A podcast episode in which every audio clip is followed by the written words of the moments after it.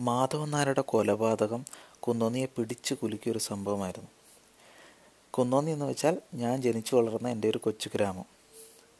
ഈ മാധവൻ നായർ ആരായിരുന്നെന്നോ എന്ത് ചെയ്തിരുന്നോ എനിക്കറിയില്ല. രാത്രിയിൽ റോഡിൽ കൂടെ നടന്നു പോയ ഇയാളെ കല്ലുകൊണ്ട് തലക്കിടിച്ച് കൊലപ്പെടുത്തിയിട്ട് സ്വർണമാല കവർന്നു എന്നാണ് ഞങ്ങൾക്ക് കിട്ടിയ അറിവ്. അന്വേഷണം പല വഴിക്ക് നടന്നെങ്കിലും ഒരു തുമ്പും കിട്ടിയില്ല. പക്ഷെ പ്രശ്നം അതുകൊണ്ട് തീർന്നില്ല. പലയിടത്തായി വീടുകളിൽ നിന്ന് റബ്ബർ ഷീറ്റ് മോഷണം പോയി. നമ്മുടെ അയൽപക്കത്തെ ഒരു വീട്ടിൽ നിന്നും രണ്ട് മുട്ടനാടുകളെയും കാണാതായി. പോരെ പൂരം. എന്തിനും പോകുന്ന തസ്കര സംഘം നാട്ടിലിറങ്ങിയിട്ടുണ്ടെന്നൊരു ഭീതി പരന്നു. ആളുകൾക്കെല്ലാം പ്രാണഭയം. ഈ കള്ളന് കക്കാൻ സ്വർണമൊന്നുമില്ലെങ്കിലും ആടിനെ കൊണ്ടുപോകുമോ തിണ്ണെ കിടക്കുന്ന ബെഞ്ച് കൊണ്ടുപോകുമോ എന്നൊക്കെ വിചാരിച്ച് ഞങ്ങളും ഭയത്തിനൊട്ടും കുറവ് വരുത്തിയിട്ടില്ല. എന്റെ അമ്മച്ചിയാണെങ്കിൽ രാത്രിയിൽ വിളക്ക് കത്തിച്ച് ഒരു രണ്ട് പ്രാവശ്യമെങ്കിലും പുറത്തിറങ്ങി തിണ്ണയിൽ ബെഞ്ച് കിടക്കുന്നുണ്ടോ എന്ന് ഉറപ്പുവരുത്തും. പിന്നെ രാത്രി ആട്ടിൻകൂട് വരെ പോകാനുള്ള പേടിയുണ്ട്. ഈ മുറ്റത്ത് ഓല കൊണ്ട് അടിച്ചിട്ടൊരു ശബ്ദം ഉണ്ടാക്കും. ഇത് കേട്ടിട്ട് ആട് എണീറ്റ് പേടിച്ച് രണ്ട് ചാട്ടം ചാടും. അപ്പോൾ ആ ശബ്ദം കേട്ട് കഴിഞ്ഞാൽ ആട് അവിടെ ഉണ്ടെന്ന് നമ്മൾ ഉറപ്പുവരുത്തിയിട്ട് അമ്മച്ചി അകത്ത് കയറി കിടക്കും. പിന്നെ വീട്ടിൽ നിന്ന് സ്കൂളിലേക്ക് പോകുന്ന വഴിക്ക് ഒരു ഒന്ന് രണ്ട് പറമ്പും ഒരു തോടും കഴിഞ്ഞ് കുറച്ച് നടന്നാലേ എനിക്ക് റോഡിലെത്തുള്ളൂ. അപ്പോൾ ആ പോകുന്ന വഴിക്ക് ഒരു അതിപുരാതനമായ ഒരു കാപ്പിത്തോട്ടമുണ്ട്. ഈ അതിന്റെ ഇടയ്ക്ക് ഒരു ചാമ്പയും ഒരു കിളിച്ചുണ്ട മാവും ഒക്കെ ഉണ്ടായിരുന്നിപ്പുണ്ട്. അപ്പോൾ ഇതെല്ലാം കൂടെ കൂടി ആകെ ഒരു ഇരുട്ട് പിടിച്ച് കിടക്കുന്ന കുറച്ച് സ്ഥലമുണ്ട്. ഈ സംഭവത്തോട് കൂടിയിട്ട് ഞാൻ അതിന്റെ കയറുന്നതിന് മുമ്പ് ഒരു ശ്വാസം വലിച്ചെടുത്തിട്ടൊരു ഒറ്റ ഓട്ടമാണ് അത് തീരുന്നവരെ. ഏ അപ്പം ഈ ഓട്ടം കൊണ്ട് വേറൊരു ഗുണമുണ്ട്. അതായത് എന്നെ തോട്ടപ്പുഴ കടിക്കില്ല. ഈ റബ്ബർ തോട്ടങ്ങളിൽ സാധാരണയായിട്ട് ഈ ചോര ഊറ്റിക്കടിക്കുന്ന ഒരു തരം അട്ടമാണ് ഈ തോട്ടപ്പുഴു. ഈ ജീവി എനിക്ക് വളരെയധികം വനാനി ഉണ്ടാക്കിയിട്ടുണ്ട്.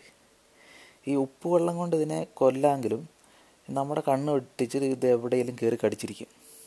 ഈ സ്കൂളിൽ ചെന്നിട്ട് ഒന്നാം പീരീഡിൽ ക്ലാസ്സിലിരിക്കുമ്പോൾ എന്റെ നിക്കറിന്റെ ഇടയിൽ നിന്ന് താഴേക്ക് ഇങ്ങനെ ഇറ്റിറ്റ് ചോര വീഴുന്ന കണ്ടിട്ട് ഏതെങ്കിലും കുട്ടി കൈവെക്കും ടീച്ചറെ ഇത് അവന്റെ നിക്കറിൽ നിന്ന് ചോര. പിന്നെ കുട്ടികളെല്ലാം കൂടെ എണീറ്റിട്ട് ഈ തോട്ടപ്പുഴിനെ കണ്ടുപിടിക്കാൻ വേണ്ടി ക്ലാസ്സിൽ കൂടെ അങ്ങോട്ടും ഇങ്ങോട്ടും ഓട്ടം. പിന്നെ ചില പിള്ളേർ ഇതിനെ പേടിച്ചിട്ട് കാലും പൊക്കി വെച്ച് ബെഞ്ചിന്റെ മുകളിൽ കയറ്റിയിരിക്കും. പിന്നെ എനിക്കുണ്ടാകുന്ന അപമാനത്തെക്കുറിച്ച് പറയണ്ടല്ലോ. ഏതായാലും ഈ കൊലപാതകം നിമിത്തം ഞാൻ സമയത്തിനും വൃത്തിക്കും സ്കൂളിൽ വന്ന് പോകാൻ തുടങ്ങി. സാധാരണ ഞാൻ വരുമ്പോൾ നിക്കറിലൊരു പനങ്കുരുവും ബാഗിൽ രണ്ട് ഇലവും പൂവ് രണ്ട് ചാമ്പങ്ങ എന്നൊക്കെ പോക്കറ്റിലെടുത്ത് പതിയെ ഒരു സമയത്താണ് എത്താറ്. പിന്നെ തിരിച്ചു പോകുമ്പം തോട്ടിലിറങ്ങിയിട്ട് ചോറ്റും പാത്രത്തിൽ രണ്ട് മീൻ കുഞ്ഞുങ്ങളും പിന്നെ നമ്മുടെ ബിഗ് ഫണ്ടിന്റെ ബബിൾ കം മേടിക്കും കിട്ടുന്ന കാർഡും ഒക്കെ കളിച്ച് പതിയാണ് വീട്ടിലെത്താറ്.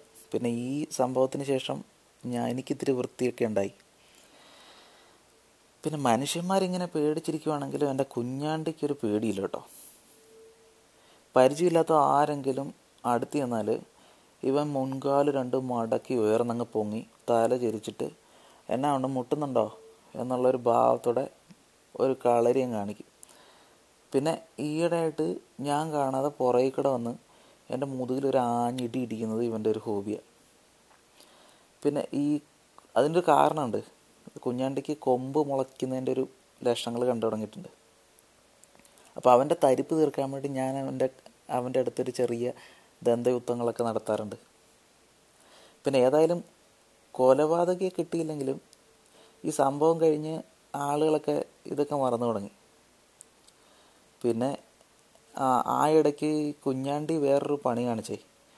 അവൻ ഒരു ദിവസം രണ്ട് ചിരട്ട റബ്ബർ പാലെടുത്ത് കുടിച്ചു. എന്നിട്ടുണ്ടായ പുകലിനെക്കുറിച്ച് ഞാൻ പിന്നൊരു ദിവസം പറയാം. അപ്പോൾ ശരി.